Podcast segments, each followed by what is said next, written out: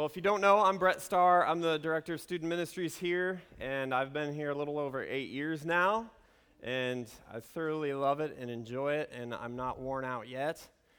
And typically, I'm upstairs teaching our middle schoolers on Sundays and Tuesdays and Wednesdays and all over the place. How many of you don't know there's an upstairs here?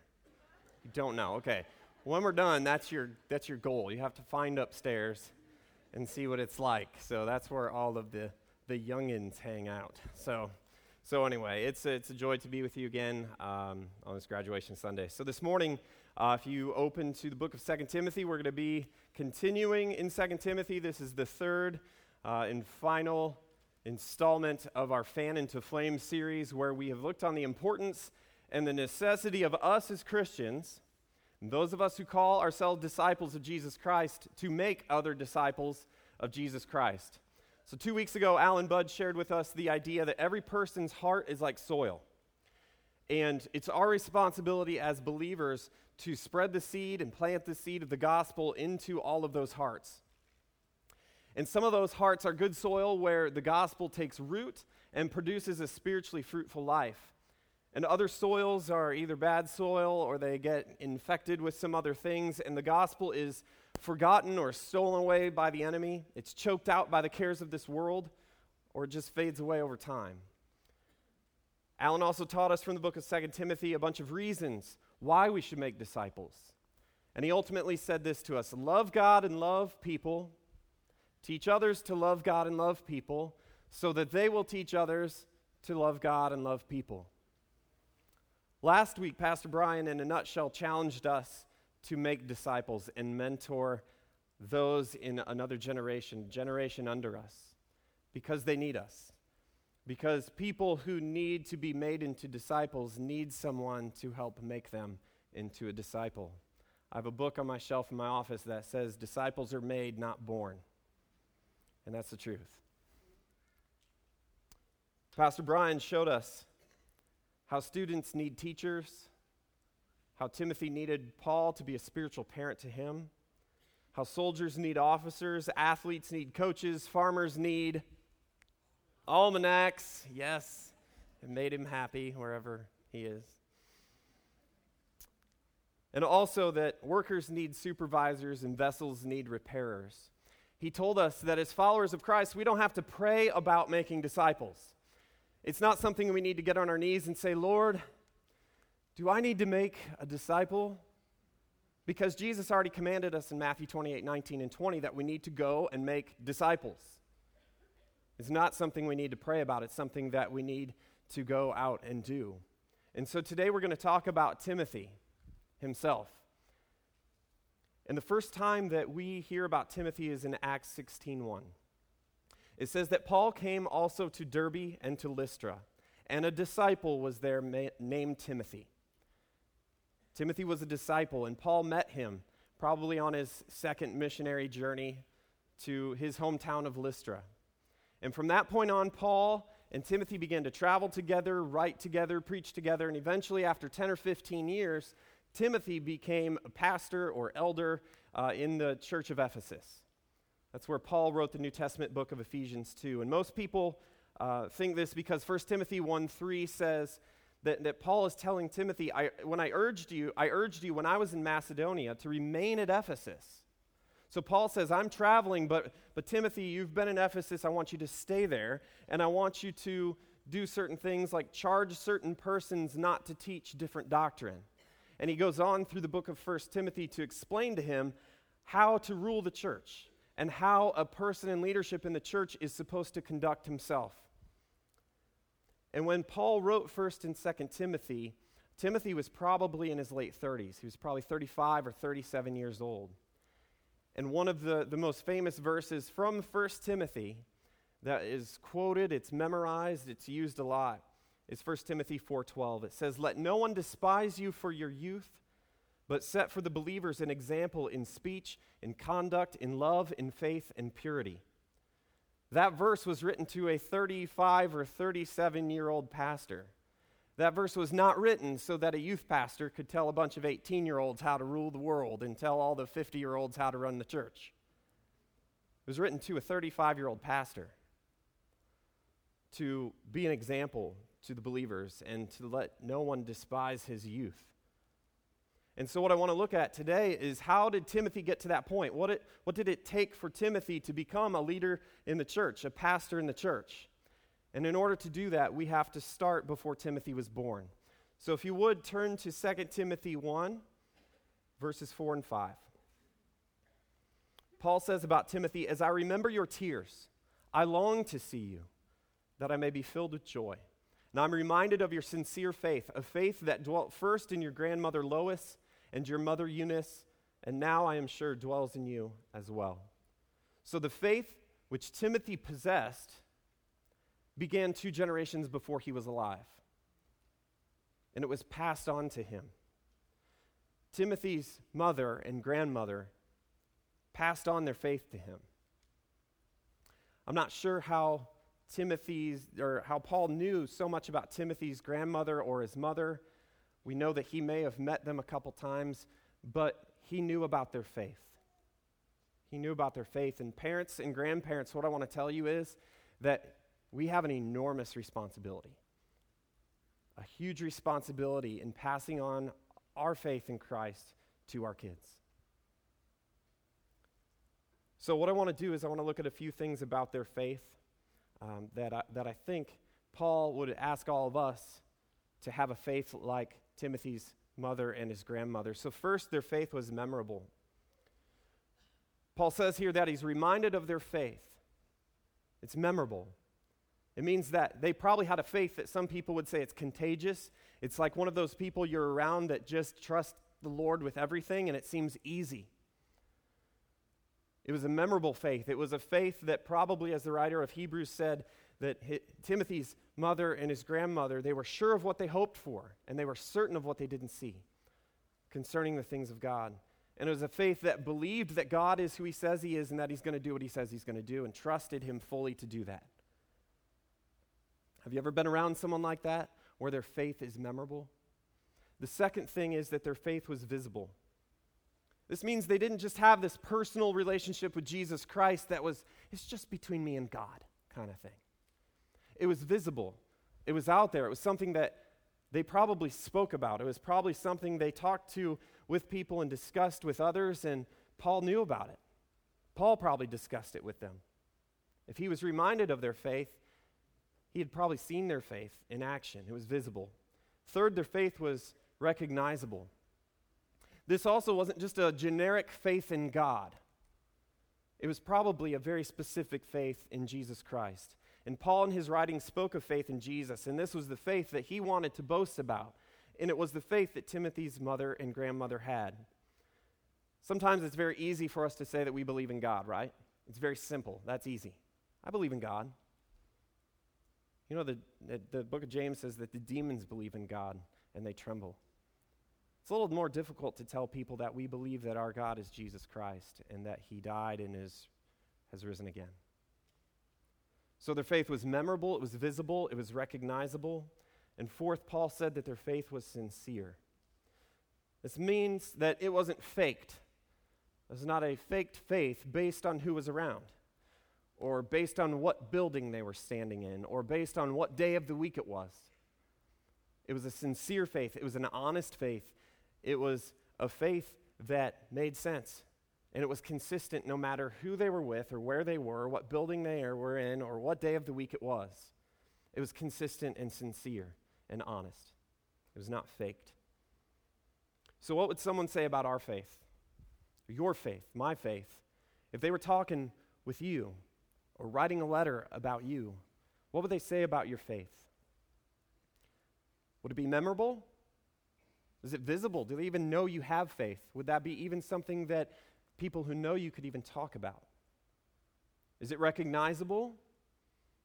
Specific to faith in Jesus Christ? Or an easy, yeah, I believe in God kind of faith? And is it sincere?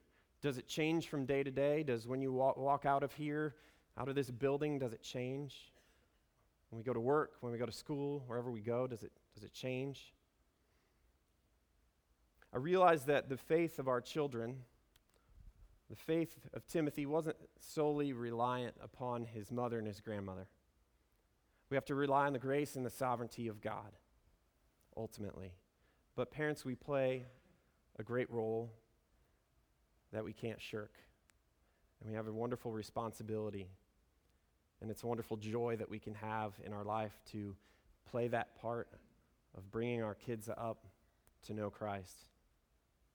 So what we're going to do is we're going to look specifically at Timothy's mom for a while, mom and grandma. So first, they passed on their faith. Secondly, they taught and talked about God's word with him. So Timothy's mom, in Acts 16:1, it says that Paul came to Derbe and to Lystra. We've read that. We'll read it a couple more times. And a disciple was there named Timothy, and he was the son of a Jewish woman who was a believer. So this tells us two things about Timothy. He was a disciple. He was a believer. And the time that when 1st and 2nd Timothy were written to him was about 30 or 35 years after Christ's death and resurrection. So his grandma and his mother were contemporaries living at the same time of Jesus, more than likely. They didn't live in the same area, but they lived around that time. And Jesus told his disciples, go and make disciples of all the nations. And they were sent out to do that, and they did that and made disciples, and here we have Timothy. He was a product of this. He was a product of discipleship. And also it says he was the son of a Jewish woman who was a believer.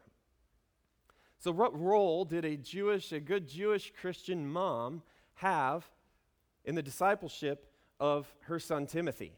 And what role did she play in bringing him up to the point where he was an elder and leader or pastor in the church of Ephesus? Turn to 2 Timothy 3:14-15. Paul says to Timothy, "But as for you, continue in what you have learned and have firmly believed, knowing from whom you learned it, and how from childhood you have been acquainted with the sacred writings, which are able to make you wise for salvation through faith in Jesus Christ." So if you have your Bible open, I want you to underline two words. The words whom and acquainted. Whom and acquainted. So I had you underline whom because in the Greek text, which the New Testament was written in, the word whom there is plural. A lot of times we might read this and think, okay, Paul is saying, remember all the stuff you learned from me. And while that's true, there's a lot more to it. He knew his grandmother and his mother taught him. And he knew there were other people probably at the church where he was attending in his hometown that taught him. And we'll see later that Timothy was spoken well of by the other brothers and disciples in the town he lived. So he probably had a whole bunch of people that he could look at and say, yeah, I remember that they taught me a lot of things, and they taught me what I should be learning and what I should be doing. And then Paul got specific, and he said, remember, here's what they taught you. He says, how from childhood you have been acquainted with the sacred writings, which are able to make you wise for salvation through faith in Jesus Christ. So Timothy's knowledge and his learning from other people began, it says, from childhood. The word there in the Greek means infancy. From the time that he was an infant, Timothy began, it says, to be acquainted with the sacred writing. And the word acquainted doesn't mean, it's kind of like the person. We think of acquainted or acquaintance. It's like that person, we know their first name, and we see them once a week, and we're like, hey, what's up? Right? It's kind of that. It's the, hey, how you doing? But the word acquainted here means a lot more. It means that he was discovering it. He was figuring out what it meant. He was figuring out how to respond to it. He possessed and had the information that was in it, and he knew it. So that began from infancy. That's when it began. From childhood, you've been acquainted with the sacred writings. Romans 10, it tells us that faith comes by hearing and hearing by the word of God. So the faith that Timothy had came from hearing God's word, which is able to make us wise for salvation through faith in Jesus Christ. If we want our kids to know and have faith in Jesus Christ, we need to be teaching them God's word. If you think back over your life, from whom have you learned God's word? Maybe there's a handful of people. When I think of my life, I think about my parents. They both taught me God's word. I remember as a teenager, my mom was in this thing called BSF, Bible Study Fellowship, and it's probably one of the most difficult Bible studies you could ever go through. And I remember as a teenager sitting with her late at night, and we would do it together. I would help her. I don't know how much of a help I was. I have no clue. But we did that together. I remember that. I remember a lot of teachers I had. I went to a Christian school through 8th grade. I remember Mrs. Richards in my 2nd grade class, and she shared the gospel with us frequently. And I remember raising my hand one day and saying, I believe in Jesus Christ. And I believe because of the gospel that she shared with me. I remember Mr. Pierce in my 8th grade class. Mr. Pierce always called every young man sir. So it was weird. He would chew on his tongue. I don't know why, but you'd see him chew on his tongue. And if you were doing something wrong, he would say, sir. You know, and there's one time where I looked back at him and I said, what, sir?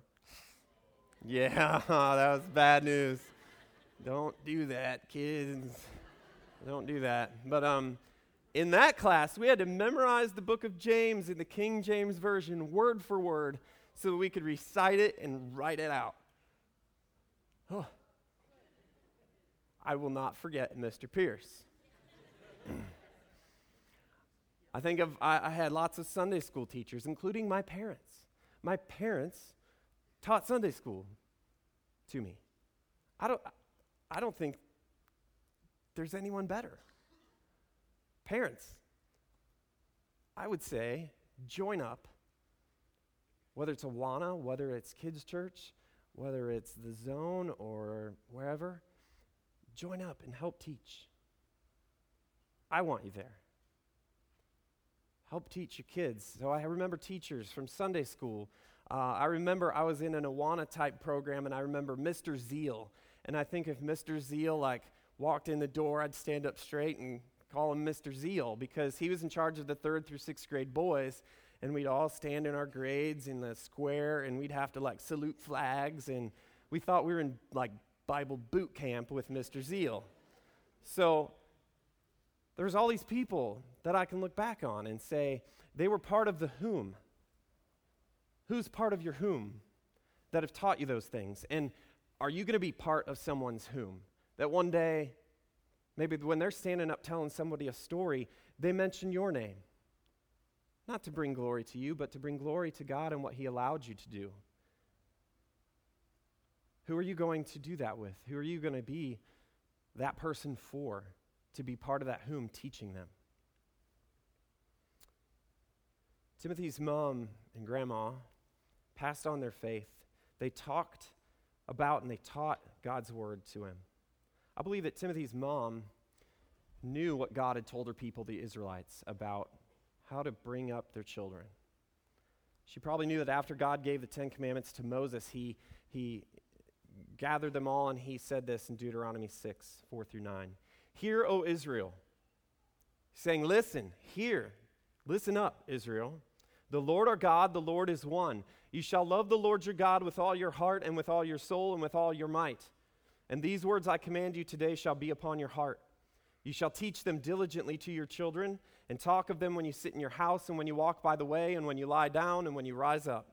You shall bind them as a sign on your hand, and they shall be as frontlets between your eyes. You shall write them on the doorposts of your house and on your gates.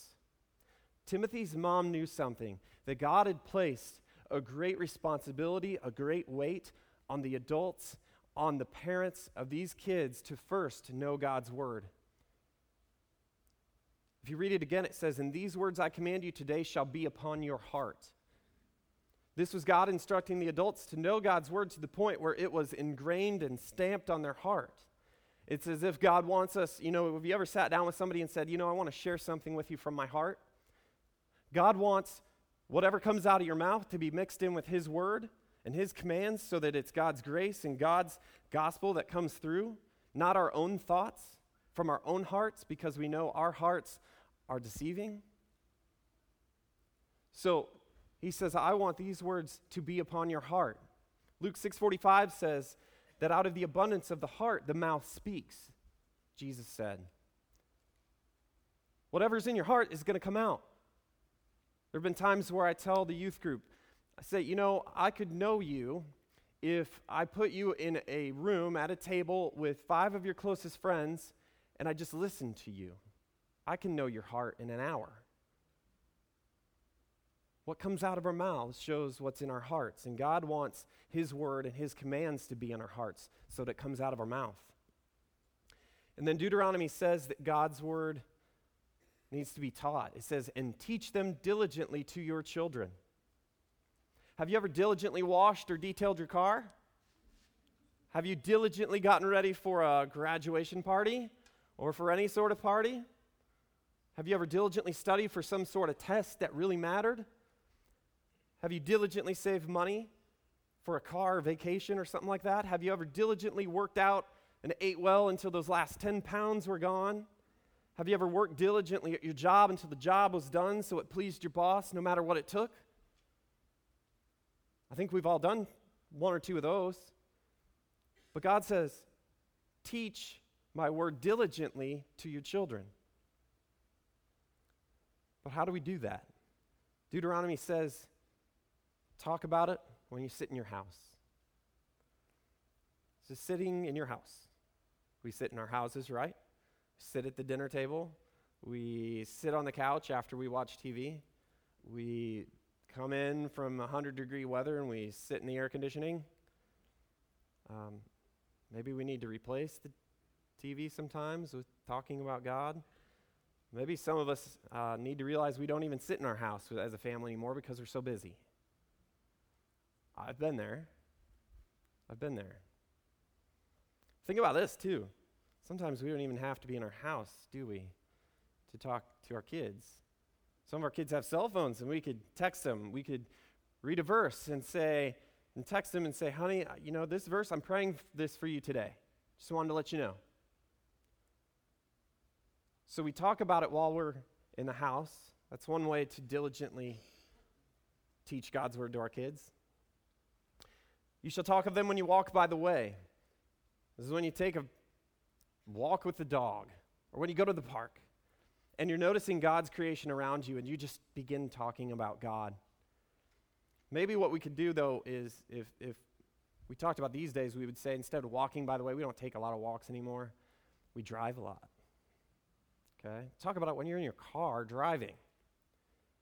Maybe parents, this is you just tell your kids while you're driving what you learned from God's word today. Or with my kids, what we do is before school, we pray for a friend that's at school that they would believe in Jesus and have a great day. Here's the good thing about a car. They can't get away from you. They could try. It'd be a bad day, but you can try. So talk about them in your house. Talk about them while you walk. Talk about God's word when you drive your car. Then it says, talk about them while you lie down and when you rise up. This is before bed or during breakfast. We all go to bed. We all probably eat some breakfast. Maybe you have 5 minutes before bed each night and you read the Bible or you go through some devotion book with your kids. Maybe it's in the morning. The previous night you've read Proverbs and you pick out a proverb, and during breakfast you just read one little proverb and talk about what it means for a minute. It doesn't have to be a 2-hour inductive Bible study of the Greek and Hebrew, and it doesn't have to be that. Not at all.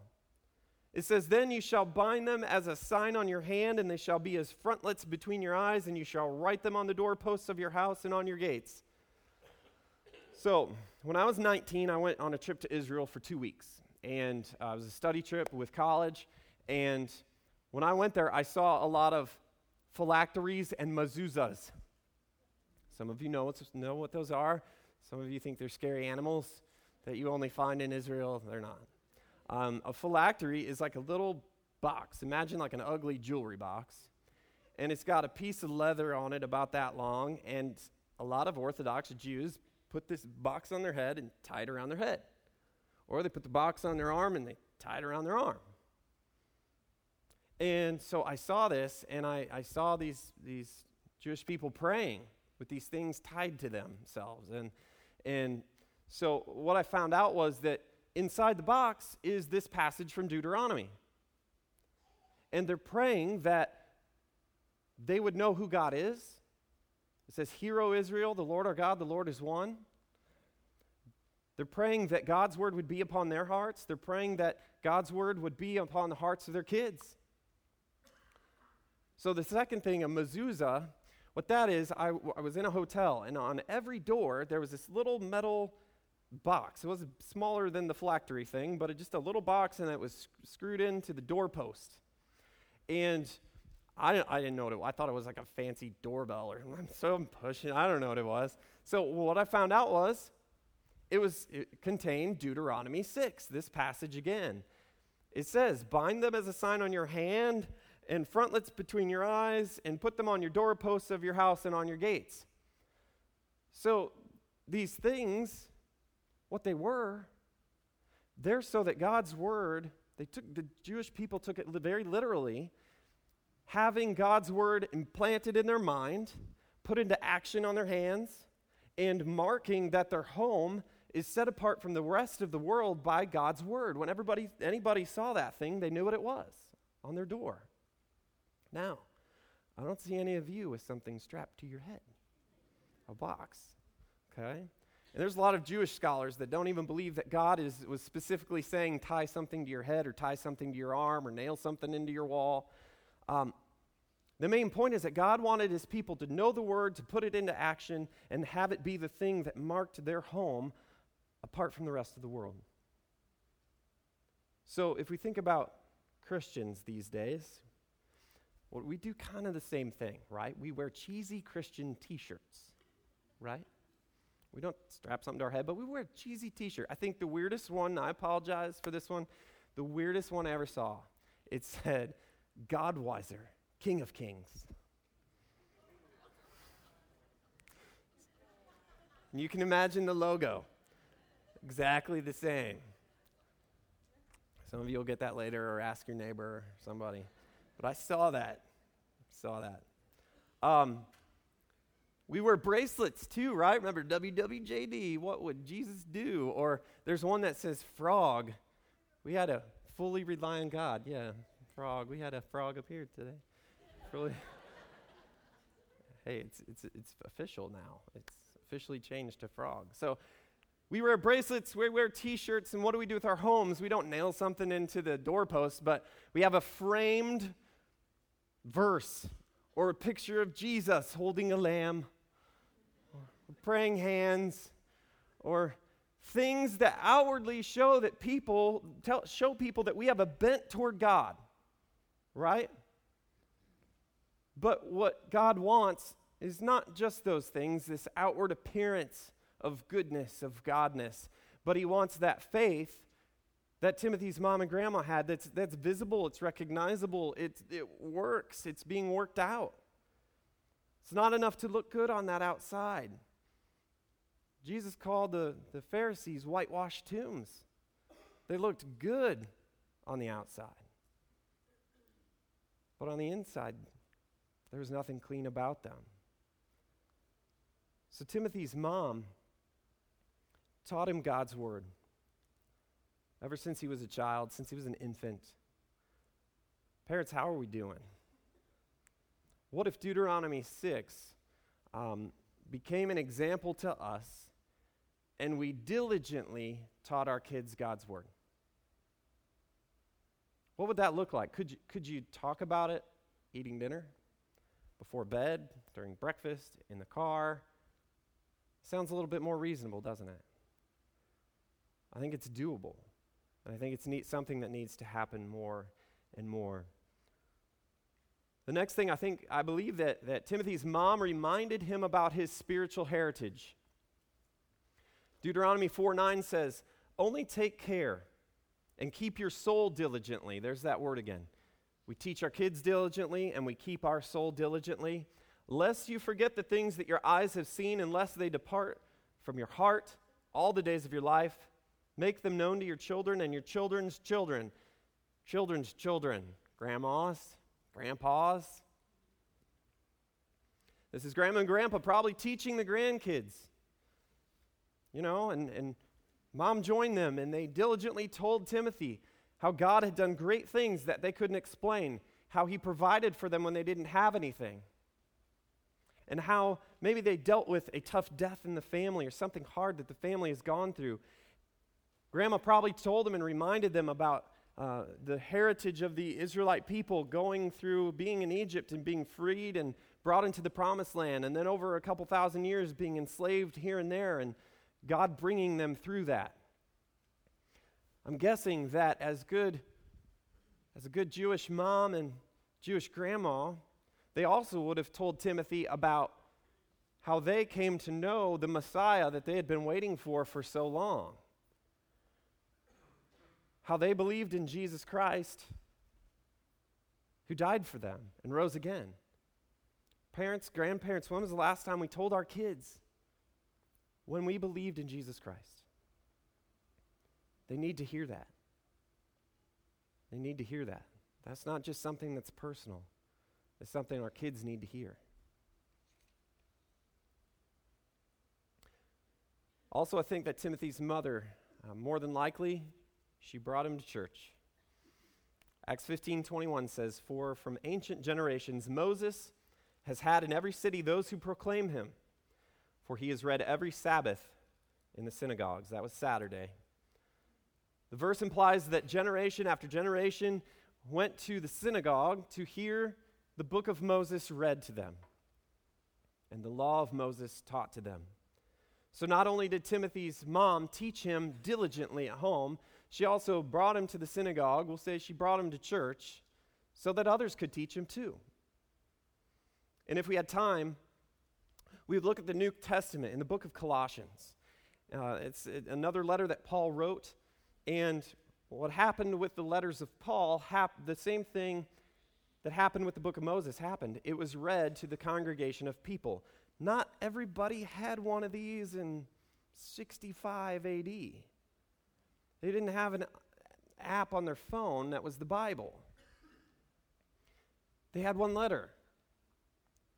Maybe there's somebody who could copy it down, but here's what Paul said at the end of the book of Colossians, in Colossians 4:16. He said, "And when this letter has been read among you, have it also read to the church of the Laodiceans." So historically what happened was everybody that associated with the church came to hear Paul's letter be read. It was grandparents, parents, kids. It was everybody. It was everybody. And in fact, Colossians 3, just a chapter before, Paul speaks to the parents, the kids, husbands, and wives, all in the same 2 or 3 verses. So they were all taught together, and I think Timothy's mom probably took him to the synagogue every week with her to hear God's word taught. And if we had time, we could look throughout all the Old and New Testament of how the entire family, and there are many instances where it says, "Parents, bring your children and your infants, everybody, to hear God's word taught." And they would all stand together under the teaching of Moses or Joshua or someone else. They would celebrate God's gifts to them. They would celebrate the temple being built. They would celebrate things like Whitehall being built and started. And they would hear God's word taught, and they would worship together. They would do that. This is part of the reason, if you've been here for the past couple weeks, we had the kids in here, 1st through 8th grade, for part of the time. And I think there is, in my mind, a necessity for our kids to see us, parents and grandparents, to see us open our Bibles up and read it, sit under authority of the teaching of God. I think our kids need to see us give money in the offering. I think our kids need to see us sing songs to Jesus, not just sing songs in our car. I think they need to see us get up from our seat and pray for other people who need it. Our kids need to see all of that from us. There's a saying, it's not from the Bible, but Bill Robbins, if you know Bill Robbins, he said it this past week, "More is caught than taught with your kids." More is caught than taught, and I think our kids need to see that from us more and more. I loved having the kids in here. I thought it was great. And you know what? None of us sit through a sermon perfectly, do we? We're all distracted at times. Some of us fall asleep, Some of us worry about what we're going to have for lunch. But we're just, we just grown up enough to where we can keep it in our minds. We don't have to say it. Okay? I know how it goes. So, our kids, you know what? There's a few times we might have to be like, shh, quiet down a little. Okay? Right. They're looking at me. But you know what I wouldn't trade? I wouldn't trade singing with my kids for the world. I wouldn't trade those times where my daughter is, stop. Okay. All right. She's in the kids' praise team, and they sing a lot of songs that that we do here. And so there's sometimes where she comes in, we're singing together, and they come in here, I don't know, once or twice a month, and she's dancing around and doing motions, and I'm like, there ain't no motion. They're learning that from the kids' church. They're singing the same songs. And I wouldn't trade my boys leaning over and saying, what does that word mean? Sanctification, circumcision, and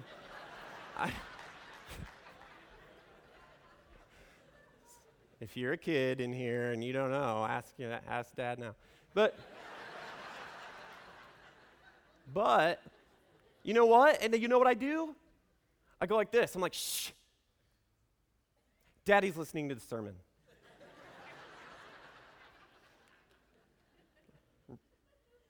That's ridiculous. You know what I do? I miss a few lines of the sermon and I teach my kid what a word means. Where else is he going to learn it? I wouldn't trade that for the world. I wouldn't trade that for 100 sermons that I learned something. I wouldn't. I think our kids need to see those things in us.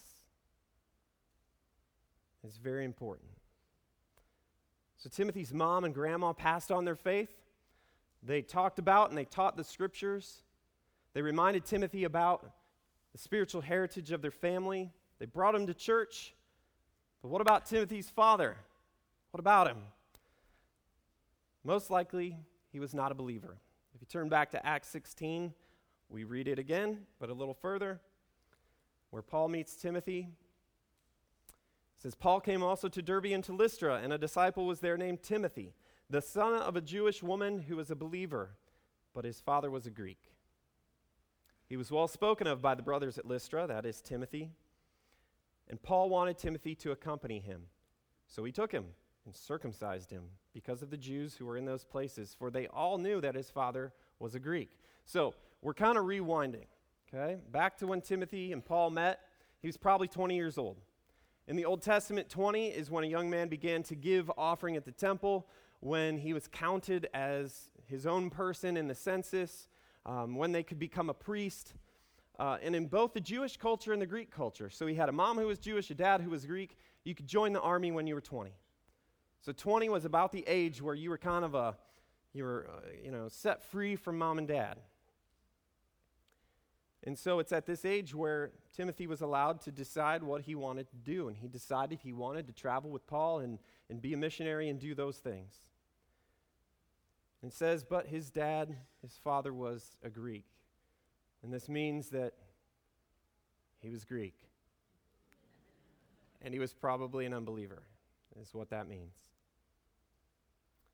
The other interesting thing, though, about this passage is that Paul circumcised Timothy at the age of 20 with no anesthesia. And he did that so he could minister to the Jews and the Greeks better. It says, for they all knew his father was a Greek. So it helped him to minister to the Jewish people that were around him. But the most interesting thing about it is a good Jewish Christian mom would have circumcised her son on the 8th day after she was born, like every other Jewish boy was. But Dad, being a Greek Gentile, didn't want that to happen. And so Timothy's father, I think this shows us that he was respected by Timothy's mother. 1 Peter 3, 1 through 2 says, likewise, wives, be subject to your own husbands, so that even if some do not obey the word, They may be won without a word by the conduct of their wives when they see your respectful and pure conduct. I'm guessing that this was the example of Timothy's mom toward her husband. She loved him enough to respect him in matters which really didn't matter, or matters that didn't negatively affect his salvation. Circumcision didn't save, and she knew that as a believer. It was the faith in Christ that he had been taught from infancy that made him a believer. So this happened when he was 20, and it shows great respect from his mom to her husband and Timothy's dad. But what if? What if Timothy's dad was a believer? What is it that he should have done? What is it he would have done if he was a believing Christian father? My thought is this, that one Sunday, Timothy, mom, and dad, they went to the New Life Church, we'll say that, and somebody got up. Pastor got up and started reading Ephesians 6, 1 through 3. It says, "Children, obey your parents in the Lord, for this is right. Honor your father and mother, for this is the first commandment with a promise, that it may go well with you and that you may live long on the land." So then, mom and dad started nudging Timothy. Did you hear that? Raising the eyebrows. Did you hear that, son? Obey me, honor me, because you will live long and I brought you into this world. I can take you out. But then the speaker read the next verse and said, "Fathers, do not provoke your children to anger, but bring them up in the discipline and instruction of the Lord. Fathers, bring them up in the discipline and instruction of the Lord." And then what happened was dad got some looks from mom. Right? So I asked what Timothy's dad would have done if he was a believer. He would have led his family in all the things which mom did and grandma did. And he would have joined them in doing those things. He would have taught Timothy the Bible. He would have talked about it. He would have talked about their Christian heritage. He would have told them the things that God had brought them through, and he would have brought them to church. And they would have worshiped together. He would have answered the questions that Timothy had about what words meant. In the Old Testament book of Malachi, and then again when John the Baptist was born, God conveyed a message to people that something desperate, I think, needed to happen. That something, he says, is that the hearts of the fathers need to be turned back toward their children. And the hearts of the children need to be turned back to their fathers. And I believe this is pretty close at the top of my list of what needs to happen in the church today, is that the hearts of fathers are turned toward their kids. And it's those hearts, remember, though, that are filled up with God's word. So when they speak, they're speaking the words of God. They're not speaking their own feelings. They're speaking God's word to them. I think Christian fathers need to take on the role and responsibility of spiritual leadership in their home, because fathers, we're the ones who it's commanded to. I also think the hearts of children, it says, need to be turned toward the fathers. Children, if you are a child in your home, I think your hearts need to be open. Your hearts need to be submissive and receptive to it, because parents don't always get it 100% right. I think that's what's needed, and that's what God says is needed, and it's something that God commands us. But we know that Timothy didn't have this kind of father. So when he was 20 years old, as we heard last week, Paul became a spiritual father, a spiritual mentor to him. And I wonder how many of you out there might be an empty nester that might have some time, as we were challenged with last week, to take on someone younger who needs a spiritual parent who doesn't have one. So moms, if you're a single mom, or if you're a mom who lives in a home with an unbelieving husband, look at Timothy's mom and look at how she teamed up with grandma, and look at how good she did, to the point where Timothy is a leader in the church. I know a great handful of single moms or moms in that situation that are doing a wonderful job with their kids. So be encouraged by Timothy. Be encouraged by Timothy's mom. And dads, do we need to lead our homes better? I know I do. I think we all do. The Apostle John, in the book of 3 John, verse 4, he talks about a parent's greatest joy. He says, I have no greater joy than to hear that my children are walking in the truth. Now, John, when he was speaking, wasn't talking about his biological kids. He was talking about spiritual kids that he led to the Lord. But I think as a parent we could say that I have no greater joy than to know that my kids are walking in the truth, that my kids are following Jesus Christ. Does anything else bring you greater joy? Maybe one of those things that I mentioned that we diligently work at. Does it bring you more joy when your car is clean? Or when you get an A on a test? Or do your job well at work? I want all of us to have no greater joy than to hear that our kids are walking in the truth. I stole the box at the bottom from Alan Bud, but added to it, parents, love God and love people. Teach your kids to love God and love people so that they will teach their kids to love God and love people. That's what I want. That's what I want for my kids. And here's what, maybe a bold statement, but I don't think that if we have kids, I don't think we need to pray about, God, please bring me someone to disciple. And during that prayer, you have a little kid tug on your pants, Mom, Dad, and you're like, shh, I'm praying. God's given you 3 little munchkins, or maybe they're big munchkins now, but he's giving you kids. That's your primary responsibility to make disciples. That's where it starts. You don't have to go looking for someone else. If you have kids, free yourself and start with your kids.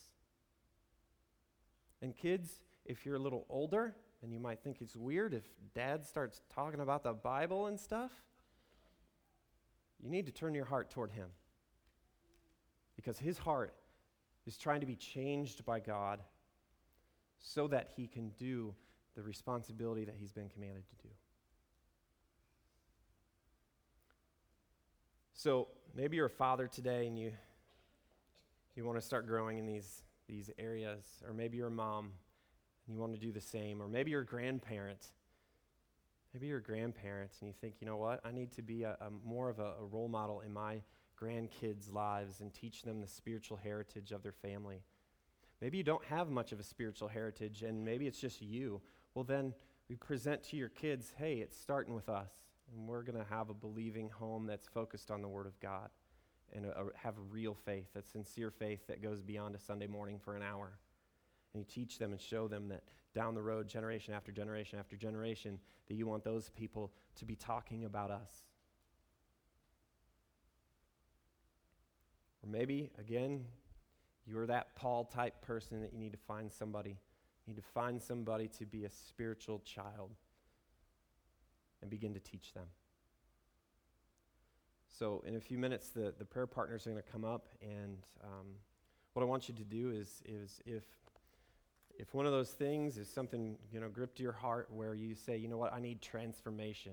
Our statement around here is that for the glory of God, we lead people into a transforming relationship with Jesus Christ through the gospel. So if you feel like your life in this area needs to be transformed, humble yourself and ask someone to pray for you. Or maybe you're just like, I know I need to do it, but I don't know how. I would love to help you. All of our staff, we'd love to help you figure out, how do we do this with our kids? But as we read, we sit in our house, we drive in our car, and we eat breakfast, and we talk about God, we talk about Jesus, and we read his word. So let's pray.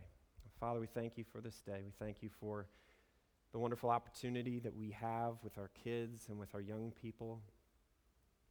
I ask that you will help us to see the wonderful value our kids have, and that they are a wonderful part of this congregation at New Life. I pray that you will help our hearts to welcome them to worship with us and not see them as a nuisance. I pray that you will help us, help me as a father and help all the fathers out here to take on the responsibility of leading our homes spiritually. I pray that you will help all of the mothers out here to desire to do those same things.